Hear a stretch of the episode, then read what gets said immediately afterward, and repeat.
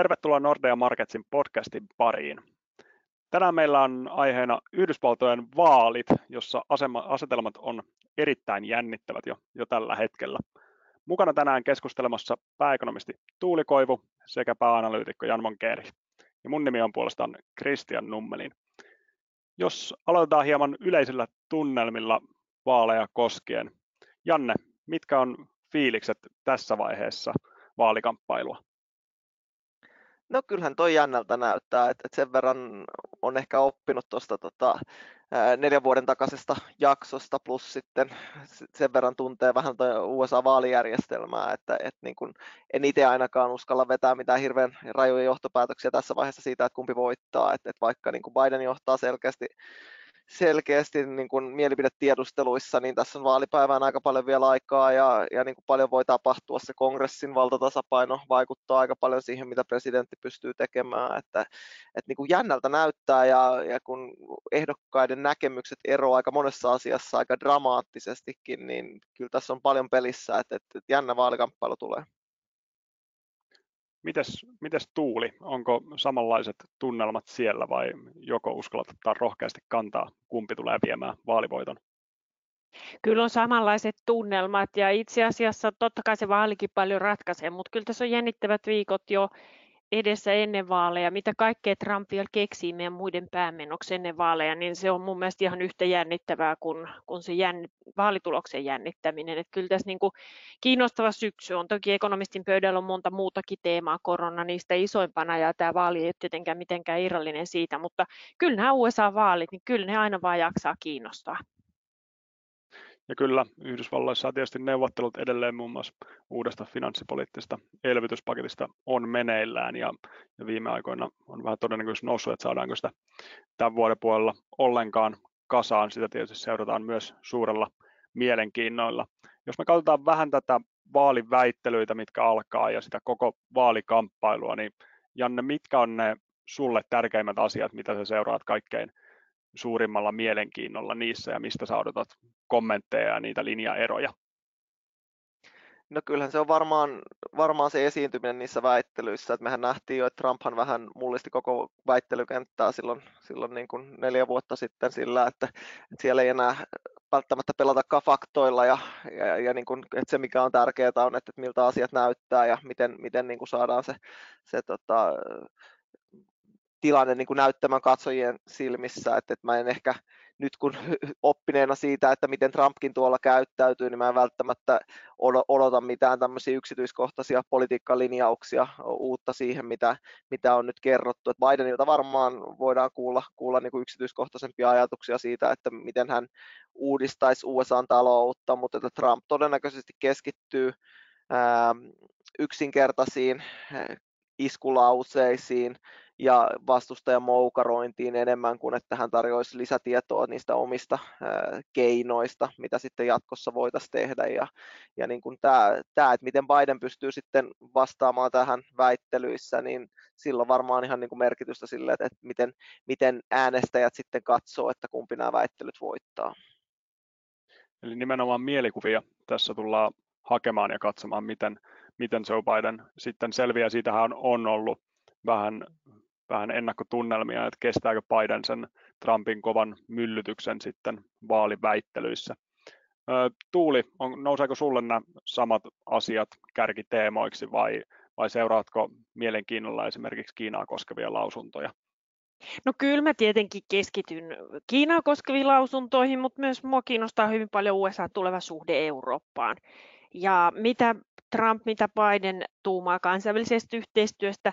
Varmaan niin kuin Janne on ihan oikein siinä, että mitään konkreettisia kannanottoja tuskin näissä vaaliväittelyissä tulee suuntaan tai toiseen, mutta sävyt merkitsee. Ja von der Leyenhan viime viikolla avasi kyllä EU-portteja sinne USA-suuntaan, niin mun mielestä on nyt kiinnostavaa nähdä, että vastaako Trump tähän huutoon millään lailla, että yhdistääkö, yhdistääkö Kiina sitten Trumpia yhtään EUn suuntaan. Viimeiset neljä vuotta on ollut yhtä yhtä kamalaa heikkenemistä tietysti EU-USA-suhteissa, mutta näkeekö Trump siihen mitään muutosta, niin se on tietenkin kiinnostavaa. Ja, ja samoin Biden, ja tietenkin Kiinan lyömisestähän nyt USAssa on tullut sellainen kilpailu, että kumpi lyö kovempaa ja esittää tiukemmat kannanotot, että siihen me nyt en, en odota sen kummempaa muutosta. Miten Kristian, kun se seuraat aika paljon tuota valuuttamarkkinaa, niin oletko itse ajatellut, että tästä dollarin kesäisestä liikkeessä oli mitä teko vielä vaalien kanssa vai johtuiko se enemmän USAn taloustilanteen ja koronatilanteen aika, aika heikostakin hapesta? En mä oikein usko, että sillä oli sinällään vielä vaalien kanssa merkittävää tekemistä. Varmasti tulee se mielenkiinto enemmän kääntymään siihen. Tuntuu, että markkinoilla se ei ole noussut vielä siihen ihan, ihan ykkösteemaksi. Mä oon vähän miettinyt itse, että se se idea menisi vaalien suhteen siten, että jos, jos Joe Biden voittaa, niin se olisi selkeämmin dollarin negatiivinen asia kuin se, että jos, jos Trump voittaa, mikä olisi dollari positiivinen, ehkä sen suurimpana sen Trumpin tuoman epävarmuuden ja se ennakoitavuus olisi, olisi hyvin heikkoa siinä vaiheessa, millainen se Trumpin mahdollinen toinen kausi silloin tulisi olemaan, kun ei tarvitse enää huolehtia edes uudelleen valinnasta ja siitä oikeastaan omasta kannatuksesta, niin onko se vaan tätä samaa, mutta steroideissa, niin siitä tulee erittäin mielenkiintoista seurattavaa tässä tapauksessa Trump, Trump voittaa. Se, mä olen miettinyt euron kannalta myös, myös sen, että, että jos Biden voittaa, niin se olisi selkeästi etu, etu koko eurolle. Siinä poistuisi riskejä mahdollisesti, niitä pieniä häntäriskejä, mitä on ollut, että Trump on useammin väläytellyt EUlle autotulleja, se on koko suhde ollut heikko. Toki ei semmoista ihan avointa kauppasotaa mitä Kiinan kanssa on ollut, mutta selkeästi myös EU on ollut siellä tulilinjalla, niin mä odotan, että jos Biden voittaa, niin ne, ne suhteet lähenee ja sitä kautta se olisi, se olisi myös positiivinen kehitys Euroopalle. Tuuli näetkö vähän samalla tavalla tämän, tämän Bidenin lähestymisen? Kyllä joo, ilman muuta. Ja tuo autotullit, kun nostit esiin, niin itse asiassa mä tässä palasin yhden kollegan innoittamana mun vuoden takaisin Washingtonin matkan muistinpanoihin ja olin kysynyt silloin tota Trumpin takajoukoilta, että tuleeko EUlle autotullit ja sieltä tuli yksiselitteinen vastaus, että kyllä tulee, mutta luojan lykkyautotulithan ei ole ilmestynyt kuvaan, e, ja eikä niistä ole nyt viime aikoina puhuttukaan, että, että Trumphan on luopunut myös tästä tullipolitiikasta ja Kiinaa kiusataan nyt ihan eri lailla.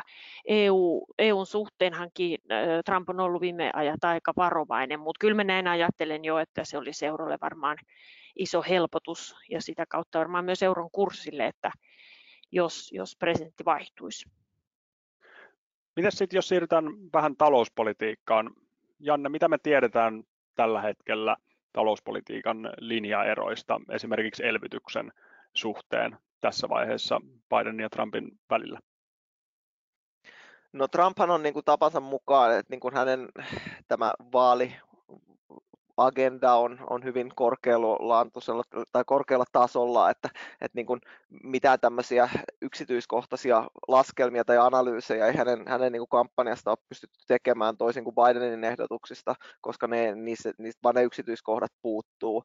Et, et Trump niin kuin on jatkanut tällä oikeastaan samalla linjalla, mikä, mikä hänellä on ollut, ollut niin kuin aikaisemmin, että periaatteessa kannattaisi lisää veronalennuksia, jonkunlaisia infrastruktuuriinvestointeja ja, ja sitten sääntelyn purkua, mutta tietenkin jos lyhyen aikavälin elvytyspakettia ajattelee, niin kyllä niin kuin molemmat osapuolet haluaisi sellaisen, mutta että niin kuin se, se niin kuin ero on ollut kertaluokkaa siitä, siitä koosta, että republikaanipuolella on niin kuin haluttu, puhuttu noin tuhannen miljardin, ehkä vajaan tuhannen miljardin uudesta elvytyspaketista, demokraateissa on puhuttu jopa 4000 miljardin paketeista ja, ja sitten, tai, tai niin kuin uudesta elvytyksestä. Että tässä niin kuin, lyhyellä aikavälillä ne näkemykset eroavat, että Trump haluaa ajaa sitä niin kuin selkeämmin pienempää elvytyspakettia kuin Biden, ja sitten nämä kandidaatithan on täysin poikkeavalla linjalla tämän niin kuin koronavirustartuntojen tai koronavirusepidemian hoidon kanssa, että, että Trumphan on käytännössä sanonut, että hän vastustaa henkeä ja vereen sitä, että, että tulisi uusi tämmöinen laajamittainen sulku taloudessa,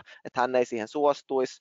Biden puolestaan on sanonut, että, että, että jos niin kuin, ää, asiantuntijat suosittelisi tällaista uutta sulkua, niin kyllähän sitä tukisi. Toki niin kuin se, että mikä presidentin valta tämmöisessä päätöksessä on, on niin kuin toinen juttu, että, että niin kuin pääosin tehdään tällaiset päätökset kuitenkin osavaltiotasolla, osavaltioiden kuvernöörit päättää niistä, mutta että, että niin kuin se, miten presi, nämä presidenttiehdokkaat on ottanut tähän kantaa, niin siellä on aika, aika isoja eroja. Et periaatteessa molemmat on sitä mieltä, että, että, että niin lyhyellä aikavälillä talous kaipaa tukea, mutta niin kuin se niin kuin mittaluokka on, on hyvin erilainen. Ja toki sitten jos katsotaan pidemmän aikavälin näkymiä, niin sitten siellä on paljon suurempia eroja talouspoliittisissa linjauksissa.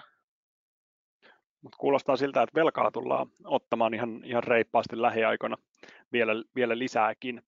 Mainitsit vähän näistä veronkorotuksista. Näetkö, että olisi mahdollista esimerkiksi, jos, jos Biden voittaa, niin siinä vaiheessa markkinat alkaisi spekuloimaan veronkorotuksia jo, aiheuttaisiko se markkinaturbulenssia? Olisiko tämmöinen mahdollista? Kyllä mä näkisin, että, se mitä nyt markkinat tietää Trumpista ja mitä ne tietää Bidenin suunnitelmista, niin varmaan osakemarkkinoilla se Bidenin voitto voisikin kuitenkin olla olla, etenkin jos, jos demokraatit saisi kongressiin molemmat, molemmat kamarit, niin voisi olla tämmöinen pieni negatiivinen tekijä osakemarkkinoille. Ei mä mihinkään romahdukseen usko, mutta että, että kyllä mä näkisin, että nämä veronkorotukset pelottaisi enemmän markkinoilla kuin sitten nämä ajatukset tästä lyhyen aikavälin suuresta elvytyspaketista. Et, et jos katsoo, mihin, mitä, Biden, mitä veroja Biden haluaisi nostaa, niin hän haluaisi toki kääntää osan näistä Trumpin veronalennuksista. Ää, niin talouden kannalta se ei välttämättä olisi yhtä iso isku, että nämä, nämä pääosin kohdistuisi suuritulosiin nämä veronkorotukset, mutta siellä on mukana myös yritysveron nostoa, osinkoveron nostoa, eli niin kuin sijoittajiin ne, ne kyllä voisi kohdistua ja sitä kautta sitten varmaan niin osakemarkkinan kautta pelottaisi, pelottaisi sijoittajia sen verran, että, että, että todennäköisin minä ainakin lyhyen aikavälin markkinareaktio olisi negatiivisempi kuin, kuin jos Trump voittaisi. Jos, jos odotetaan, että, että Trump voittaisi, niin näetkö siinä, jos kongressi menee sitten kuitenkin demokraateille, niin kuinka paljon se sitoo Trumpin käsiä sitten jatkossa? Saako hän enää mitään isoja uudistuksia läpi? hyvin paljon sitoisi Trumpin käsiä. Et, et mä luulen, että, et sitten markkinoillakin varmaan ymmärrettäisiin se, että et niin kuin ainakaan uusia veronalennuksia ei kannata hirveästi toivoa. Et se on tällä hetkellä ainakin hyvin kaukainen ajatus, että republikaanit tuon edustajahuoneeseen voittaisi enemmistön ja, ja pitäisi senaatin. Ja se olisi tavallaan se edellytys sillä, että Trump saisi omia veronalennuksiaan läpi. Toki niin kuin jostain infrastruktuuriinvestoinneista voitaisiin päästä sopuun, mutta muuten sitten demokraatit ja republikaanit on hyvin kaukana toisistaan. E, et niin kuin mä näkisin, että siinä tilanteessa sitten tämä ehkä alun positiivinen reaktio voisikin kääntyä, että, että niin kuin sitten Trump luonteeltaan on sellainen, että hän voisi turhautua aika nopeasti tähän tilanteeseen ja sitten lähteä tota, toteuttamaan ajatuksia vaikka siellä ulkopolitiikan puolella. Et toki niin kun esimerkiksi regulaation purussahan pystyy vielä jonkun verran tekemään ilmaista kongressin tukeakin, joka voisi lyhyellä aikavälillä sitten niin kun auttaa, auttaa tukea markkinatunnelmia, mutta kyllä mä näkisin, että suuremmat riskit korostuisivat siinä vaiheessa, että hän turhautuisi siihen, että kongressista ei mene mikään läpi ja sitten käyttäisi sitä, sitä tota valtaa, mikä hänellä on siellä ulkopolitiikan saralla huomattavasti vahvemmin. Tuuli, sä tunnet hyvin kauppasodan kiemurat ja sanoitkin, että Kiinan haukkuminen on tällä hetkellä ihan, ihan ykkösteemaa molemmilla ehdokkailla, niin avaisitko vähän tätä ehdokkaiden välistä eroa ja sitä, miten kansayritykset suhtautuu Kiinaan? Ja mikä on vähän semmoinen pidemmänkin aikavälin näkymä tässä, vaikuttaako se kumpi tulee presidentiksi? Joo, no Ensinnäkin, jos vertaa siihen neljän vuoden takaisin tilanteeseen, niin mun mielestä se ympäröivä maailma on muuttunut aika paljon. Et nyt ensinnäkin tämä Kiinan uhka on ilman muuta USA näkökulmasta kasvanut neljän vuoden aikana aika valtavasti. Tämä koronakriisi tekee tietenkin siihen USA tai Kiinan USAn kiinniottamiseen maailman suurimpana taloutena niin, niin ison harppauksen eteenpäin. Ja toisaalta jolla me ollaan kuljettu neljä vuotta aikaa. Ja nyt hyvin todennäköiseltä näyttää se, että jos ei kummassakaan taloudessa suuri yllätyksiä tapahdu, varmaan tapahtuu, mutta ehkä molemmissa, niin voi olla, että on alle vuosikymmen enää siihen, kun Kiina ohittaa USA ja yksi tällainen merkkipaalu tapahtuu. Ja kuitenkin silloin neljä vuotta sitten niin se 2030-luku kuulosti vielä aika kaukaiselle. Nyt 20-luvun loppu tuntuukin olevan jo nurkan takana. Ja se yhdistettynä sitten entistä vahvempaa Kiinan politiikan tiukentamiseen kongressissa, entistä tiukempiin kannanottoihin yrityskentässä suhteessa Kiinaan, entistä negatiivisemmin suhtautuva USA kansa, niin tietenkin pakottaa molemmat presidentit ajamaan sitten seuraavat neljä vuotta hyvin tiukkaa Kiinapolitiikkaa, oli nyt presidenttinä kumpi vaan. Ja mä sanoisin näin, että Trumpinkin suhteessa siihen neljän vuoden takaisin, niin silloinhan ne oli enemmän heittoja, että Kiinalle 55 prosentin tullit, ihan niin korkeallehan ei menty, mutta nyt ohjaksethan on ottanut tässä Kiinapolitiikassa yhä enemmän kongressi, on sovittu kaiken näköisistä Xinjiangin koskevista laeista, Hongkongia koskevista laeista, ja, ja tämä kauppasodan muoto ylipäätään on ottanut ihan eri muodon. Tullit on jäänyt aivan taka-alalle sen tammikuussa solmitun kauppasopimuksen jälkeen ja, ja kesällä on ollut konsulaattien sulkemisesta alkaen kaiken näköistä myyntikieltoa Huaweille. Nyt on pöydällä TikTokin ja WeChatin mahdollisuus toimia USAssa ja niin edelleen. Ja tämän tyyppistä kiusaa Kiinalle lainausmerkeissä, niin mä odotan jatkossakin, oli presidentti kumpi tahansa. Todennäköisesti Biden on jonkun verran enemmän ennakoitavissa, mutta toisaalta niin, niin Trumpkaan ei ole ihan viime kuukausina, ää, toki siellä on näitä TikTok-vetoja ja muita, mutta että ää, se linja on niin selvä, että radikaalitkin kannanotot ää, alkaa sattua siihen yleiseen linjaan niin kuin aika osuvasti. Eli, eli sellaisia heittoja, miltä se 55 prosenttia tulee ja kuulosti silloin 44 vuotta sitten, niin ei kerta kaikkiaan enää pysty ihan vain sen takia, että suunta on, on rajusti niin selvä. Eli, eli ennakoitavuutta lisää, jos, jos tota Biden voittaa, mutta suuri linja jatkuu. Ja tässä on käyty myös keskustelu siitä, että kumpi olisi Kiinan kannalta parempi presidentti. Osa on sitä mieltä, että, että ilman muuta Kiina toivoo, että Trump lähtee presidentin paikalta. Kiina on ollut ihan helisemässä tämän Trumpin rajun politiikan kanssa ja se on ollut Kiinalle ihan shokki, että vastassa on johtaja, joka on, on noin tempoileva. Mutta toisaalta sitten taas kyllä Kiinassa alkaa olla äänenpainoja senkin suhteen, että Biden saattaa yhdistää länsimaat Kiinaa vastaan. Ja se voisi olla kuitenkin Kiinalle sitten se pahempi vastustaja noin ylipäätään. Että kyllä tässä niin kuin kiinnostava syksy ja seuraavat neljä vuottakin nähdään, mutta suunta mun mielestä on selvä, vaikka välineet vähän vaihtuukin. Eli selvästikään kauppasota ei ole menossa mihinkään ja, ja Kiinan ja USA väliset jännitteet tulee pysymään vielä, vielä pitkään. Media Kyllä, joo, mä sanoisin, että kauppasota, kauppasota ilman muuta vaan joo kiihtyy, että ei tässä paluuta taaksepäin. Se odottaa, osoittaa, olettaisi melkein sen, että Kiinan pitäisi muuttaa omaa linjaa ja siitä ei ole kyllä mitään merkkejä. Että kyllä meidän on totuttava nyt vaan siihen, että me länsimaissa puhutaan tästä decouplingista, että irtaudutaan Kiinasta, mutta meidän on hyvä muistaa, että Kiinahan on jo kauan ajanut omaa decouplingia, joka on siis Kiinan hyvin itsenäinen tai itse omilla voimavaroilla pärjäävä talousmahti. Ja, ja siihen tässä nyt niin kuin Kiina on nousemassa ja me muut varmaan sitten harataan vastaan, minkä voidaan. Ja ehkä jos pohditaan vähän vielä, miten tämä vaalitulos oikeasti tulee menemään. Nyt on, tulee olemaan postiäänestys isommassa roolissa. Niiden äänien laskeminen tietysti kestää varmaankin kauemmin ja ne tulokset voi tulla vähän myöhäisempään. Olettavasti se, siellä on enemmän demokraatti äänestäjiä, jotka käyttää postiäänestystä. Onko tässä riskiä suuresta epäselvyydestä vaalipäivänä ja heti sen jälkeen? Tuleeko Trump luopumaan vallasta, mikä, mikä hän, mikäli hän häviää vaalit silleen normaalin proseduurin mukaisesti ja aiheuttaako sitä suurta epävarmuutta markkinoilla. Miten sä Janne näet tämän? No kyllä mä vähintään sanoisin, että on huomattavat riskit. Että Trumphan on avoimesti sanonut, sanonut että hän ei tule niin kuin myöntämään tappiontaan ja varmaan ei ainakaan tee näin, ellei se tulos on hyvin selkeä. Ja, ja niin kuin nyt tosiaan hän on kritisoinut tätä postiäänestystä kovin sanoin. Nyt näyttää siltä, että voi olla jopa yli puolet ääneistä, äänistä tulee postin kautta. Kestääkö postilaitos tämmöisen taakan? Trumphan on myös blokannut tätä postilaitoksen uudistamista niin, että sinne olisi saatu lisää rahoitusta, että, että oltaisiin saatu niin kuin, tehokkaammaksi tämä, tämä tota, myös, myös niin kuin tämän tulevan postiäänestyksen kannalta ne äänten lasku varmasti kestää pidempään. USA laki sanoo käytännössä niin, että ainoastaan ne postiäänet, jotka saapuu vaalipäivään mennessä, niin ne voidaan laskea. Eli jos, jos siellä tulee viivästyksiä, niin ne jää sitten laskematta ne äänet me ollaan totuttu siihen, että, vaalipäivän, Yhdysvaltojen aikaa vaalipäivän iltaan mennessä on usein niin kuin voittaja selvillä, vaikka ei läheskään kaikki ääniä olekaan laskettu, niin nyt tilanne voi olla toisenlainen.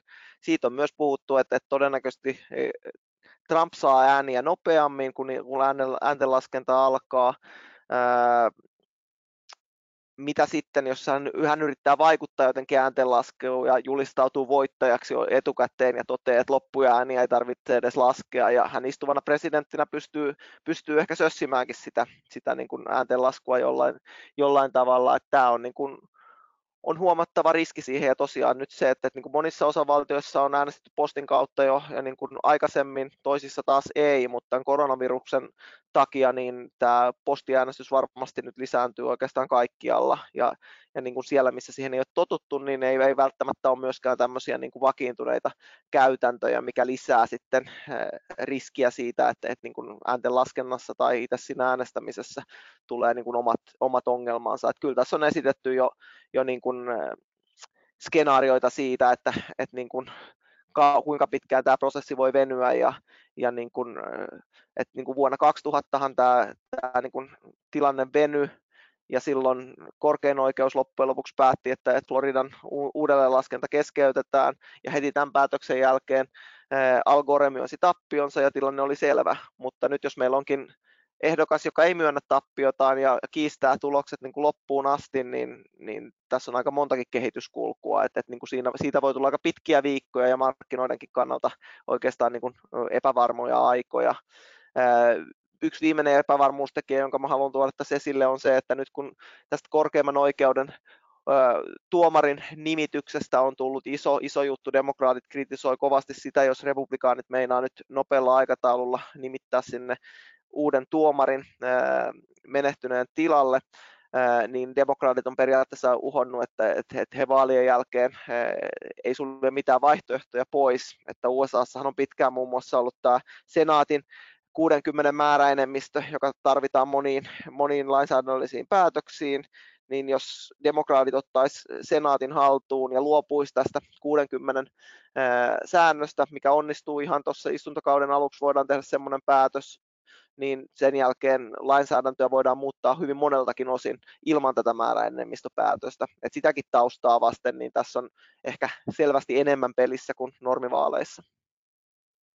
Eli vaalivelvojaisiin kannattaa varata suoraan pari viikkoa heti kärkeen ja sitten pikkuhiljaa koko kuukausi mahdollisesti. Otetaan loppuun vielä ennuste, jos uskallatte. Kuka voittaa vaalit? Voi voi, mulla menee veikkaukset aina pieleen, mutta että pitäisikö mun nyt Trump, veikata Trump, niin me saataisiin Biden presidentiksi, en mä uskalla ottaa kantaa. Kyllä tässä tulee tosi jännä juttu, että kyllähän Biden selvästi johtaa, mutta niin kuin Janne aluksi sanoi, niin, niin ei peli ollenkaan selvä. Mä sanoisin, että se niin kuin Trumpin kampanja pitkälti myös nojaa nyt siihen, että miten koronatapaukset kehittyy ja saadaanko rokote vaalipäivään mennessä niin kuin hän on luvannut, tai tai ehkä niin kuin tarkemmin, että onko äänestäjillä semmoinen mielikuva, että rokote saatiin vaalipäivään mennessä. Jos näin tapahtuu, niin, niin sitten Trumpilla on ihan hyvät mahdollisuudet. Jos näin ei tapahdu, niin sitten mä veikkaan, että Biden voittaa. Mutta mut se, että, että onko se tulos missä vaiheessa selvisellä ja, ja niin kuin myöntyykö, myöntääkö Trump tappionsa, niin ne on sitten ihan toisia kysymyksiä. Joko sä Christian uskallat veikata? Mä mielelläni odottaisin vaaliväittelyitä ja näkisi Bidenin esiintymisen. Kyllä mä tällä hetkellä haluaisin kannustaa, kallistua Bidenin voiton kannalle, erityisesti sen takia, koska Trumpin, tota, tai Tullin ensimmäinen mielipide saattoi olla Trump, niin kontraindikaattorina veikkaan sitten Bidenia. Tämä taitaa podin osalta olla tässä vaiheessa valmista ja palataan varmasti jenkkivaaleihin vielä myös tulevaisuudessa. Kiitos kaikille kuuntelijoille ja mukavaa viikkoa.